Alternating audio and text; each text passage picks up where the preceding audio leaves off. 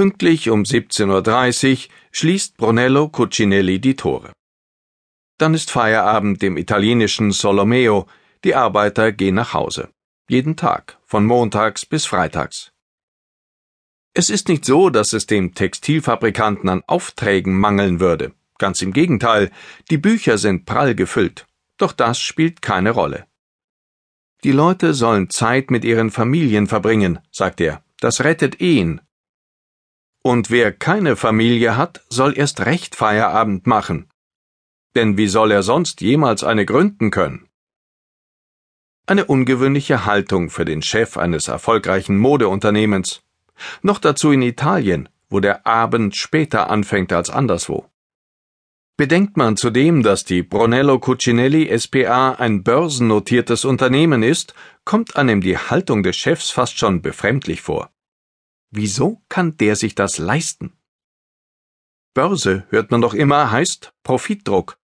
Wachstumsfantasien, von Quartal zu Quartal zu denken und alles dafür zu tun, den hohen Erwartungen von Aktionären, Fondsmanagern und Analysten gerecht zu werden. Toresschluss um 17.30 Uhr wirkt da fast wie eine Provokation. Cucinelli juckt das nicht. Natürlich, sagt er, muss ein Unternehmen Profit machen.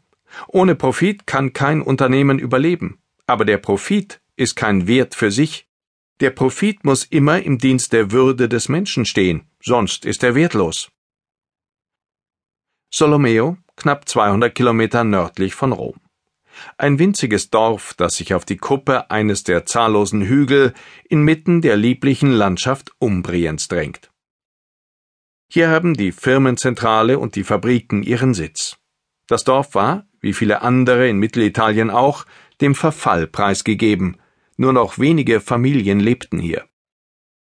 Eine davon waren die Bendas, deren Tochter Federica Brunello Cucinelli heiratete. Teils aus Liebe zu seiner Frau, teils weil er einen Firmensitz suchte, beschloss Cucinelli in den 80er Jahren das Dorf zu retten. Er kaufte die mittelalterliche Burg aus dem 14. Jahrhundert, einem Palazzo aus dem 17. Jahrhundert sowie weitere acht Häuser, restaurierte die Gebäude aufwendig und brachte darin seine Büros und Produktionsstätten unter.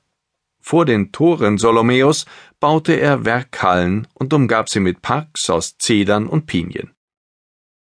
Heute beschäftigt das Unternehmen rund 1000 Menschen. In Italien ist der Gründer und Chef längst ein Phänomen.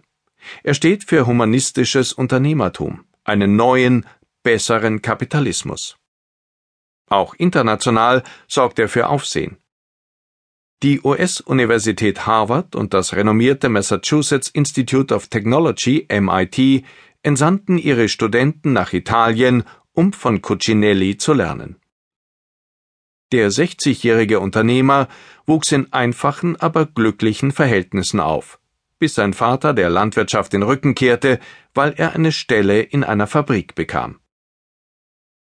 Was damals sozialen Aufstieg verhieß, entpuppte sich als Unglück, weil der Vater unter den Erniedrigungen litt, denen er bei der Arbeit ausgesetzt war.